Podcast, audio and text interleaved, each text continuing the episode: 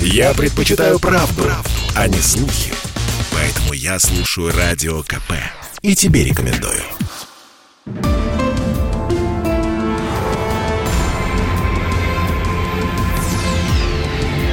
Авиакатастрофы.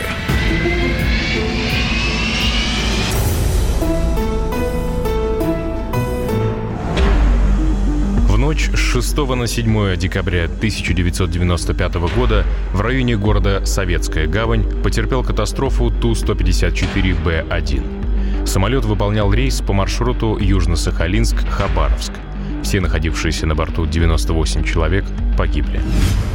Реконструкция событий. Вылетев вечером 6 декабря из Хабаровска, Ту-154 предстояло преодолеть маршрут Южно-Сахалинск-Хабаровск-Улан-Удэ-Новосибирск. Командир корабля – пилот первого класса 46-летний Виктор Сумароков. Более 12 тысяч часов налета, из них 4 тысячи командиром Ту, что считалось приличным показателем. Второй пилот – 43-летний Станислав Ревидович, пилот первого класса, с налетом более 10 тысяч часов. Также в кабине штурман Александр Мартынов и бортинженер Григорий Мороз. Этот экипаж Хабаровского объединенного авиаотряда был известен в своих кругах опытностью и умением находить решения в критических ситуациях. Их самолет был выпущен в 1976 году и пережил четыре крупных ремонта. Его возраст — 19 лет, налет часов и количество циклов взлет-посадка приближались к предельному, но еще не были выработаны. С шестичасовой задержкой пол первого ночи они прилетают из Хабаровска в Южно-Сахалинск. Раньше не получилось. Сахалин не принимал из-за сильного снегопада. Уже через час, в 2.43 ночи, они берут курс обратно на Хабаровск. В процессе набора высоты командир Виктор Сумароков чувствует несимметричность нагрузки на штурвал, но не придает этому значения. Он знает, что данный самолет имеет тенденцию к заваливанию влево. Последствия некачественного ремонта.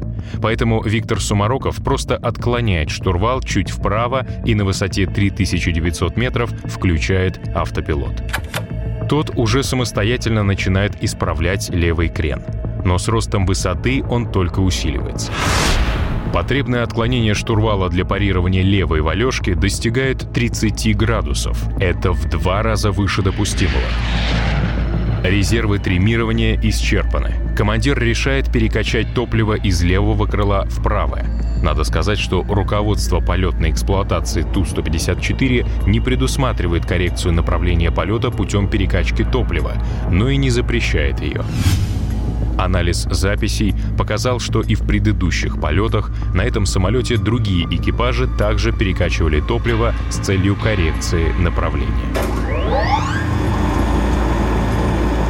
Перед самым выходом на эшелон, то есть на высоту 10 600 метров, перекачка топлива делает свое дело и левое кренение прекращается.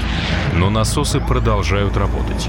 Из-за погрешностей топливомеров экипаж не может адекватно оценить остаток топлива по бакам.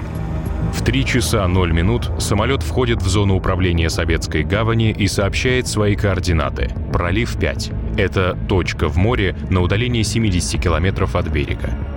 Также экипаж сообщает, что рассчитывает выйти в 3 часа 11 минут из зоны управления Советской гавани и войти в зону управления Хабаровска. В 11 минут борт на связь не вышел. На неоднократные вызовы диспетчера Советской гавани не отвечал. Топливо все это время перекачивалось из левых баков в правые. Из-за несимметричной загрузки самолет начинает уклоняться уже вправо, чего в принципе быть не должно. Руководство полетной эксплуатации допускает разницу в баках до 7 тонн, а у них две с половиной. Банальная перекачка топлива не может привести к кренению самолета. Автопилот должен парировать все эти возмущения. Это известно любому пилоту, летающему на Ту-154. На исправном Ту-154.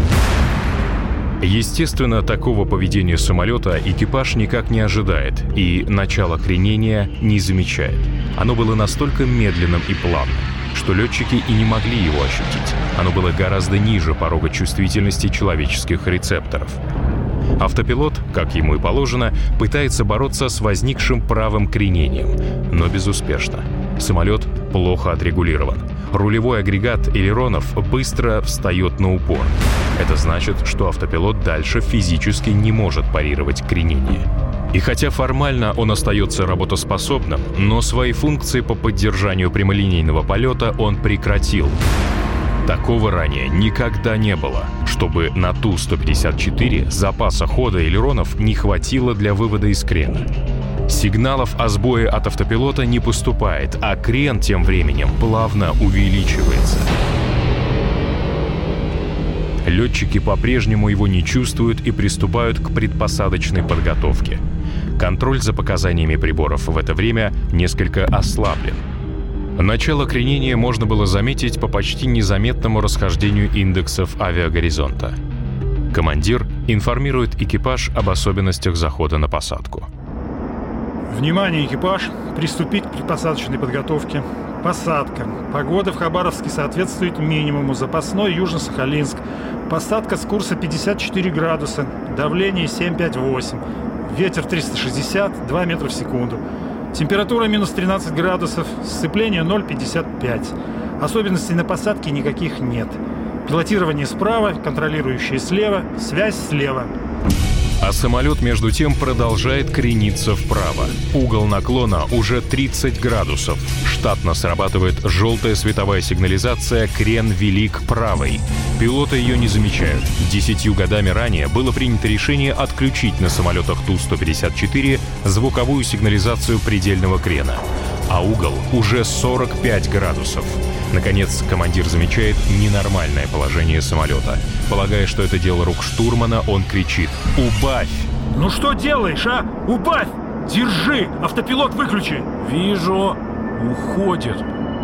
Ну что там? Крен. Чего? Куда? Крен, крен, крен, крен большой. Убавь крен! Выяснение ситуации занимает 5 секунд. За это время угол на глазах увеличивается до 75 градусов. Машина находится в глубочайшем крене. Пилоты отклоняют штурвалы влево, не помогает. Самолет переходит в крутую спираль со снижением. Бешено растет скорость, работает большое количество аварийных сигналов. Рефлекторные, отработанные во многих часах полетов действия для погашения скорости, уменьшения режима работы двигателей, штурвал на себя приводят к закручиванию спирали и значительному возрастанию перегрузки. Всего за 15 секунд ситуация из штатной перерастает в катастрофическую. Скорость снижения возрастает до 300 метров в секунду. Экипаж прикладывает все усилия для спасения, но теряет пространственную ориентировку. Скорость какая? Твою мать! Ну где мы сидим-то? Первая система! Да крен, крен, не видишь что ли? Куда крен? Крен, не видишь что ли? Скорость какая? Крен выправляй! Крен выправляй! Не торопись! Потихоньку, потихоньку! Падаем, падаем! Высота!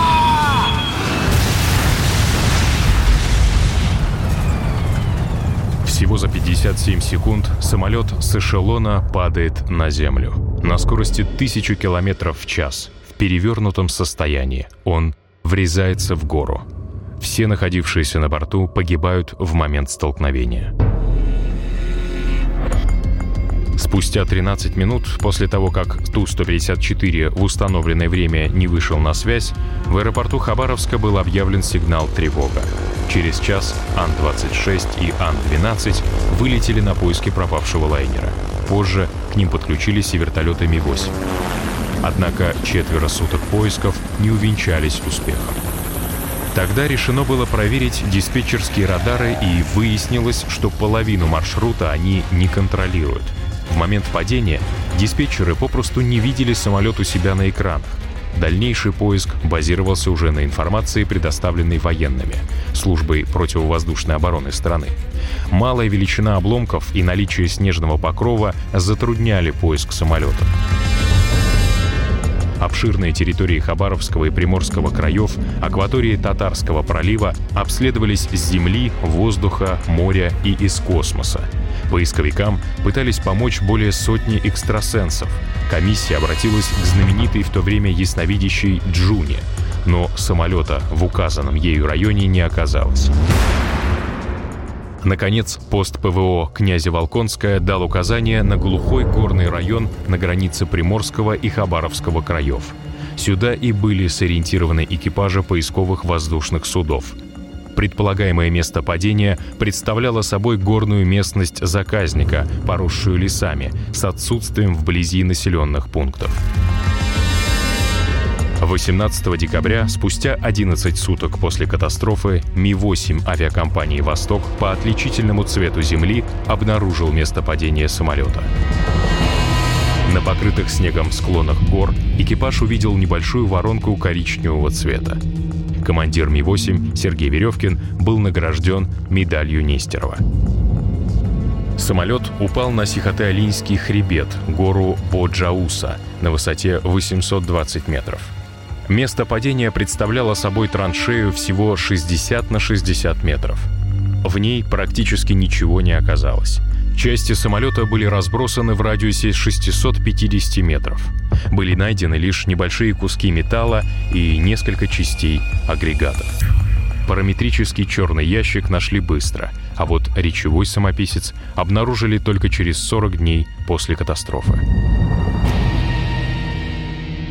Катастрофа произошла вследствие входа самолета в крутую нисходящую спираль в режиме автопилота из-за несимметричной загрузки топливных баков. Изначальной причиной явился некачественный ремонт на Внуковском авиазаводе номер 400. Плохо были отрегулированы элерон-интерцепторы, которые в режиме автопилота не смогли парировать кренение – было установлено, что при облете самолета после капитального ремонта заводскими испытателями отмечался скос штурвала на высотах более 8 тысяч метров. Как пилоты говорили, самолет кривой. В горизонтальном полете штурвал должен располагаться нейтрально, а на этой машине штурвал косил. Допустимая величина скоса в летной документации не оговаривалась. До какой степени кривизны это может быть опасно, летный состав не знал устраняли кривизну перекачкой топлива из левого крыла в правое, либо штурвалом. Это считалось штатной ситуацией. Экипаж Сумарокова так ее и воспринимал. На других машинах тоже временами проявлялась кривизна. Проведенный анонимный опрос 150 пилотов и бортинженеров в Москве, Ленинграде, Красноярске и Иркутске показал, что действия экипажей в аналогичных случаях были бы точно такими же, как и хабаровского экипажа. Неправильная регулировка привела к недопустимо быстрому выходу на упор рулевого агрегата элеронов, незаметному для экипажа, и последующему плавному кренению самолета вправо. Ремонт на заводе ухудшил эффективность управления самолетом на 50%. Датчики топливомеров тоже врали. Это не позволило экипажу адекватно оценить остаток керосина слева и справа. Дополнительным фактором было названо отсутствие необходимых сигнальных систем. Автопилот, исчерпавший свои возможности по поддержанию прямолинейного полета, не сигнализировал об этом. Отсутствовала и звуковая сигнализация предельного крена. А в Хабаровской тайге на месте катастрофы на горе Боджауса первоначально был установлен крест.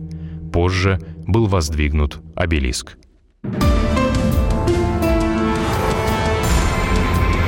Авиакатастрофы.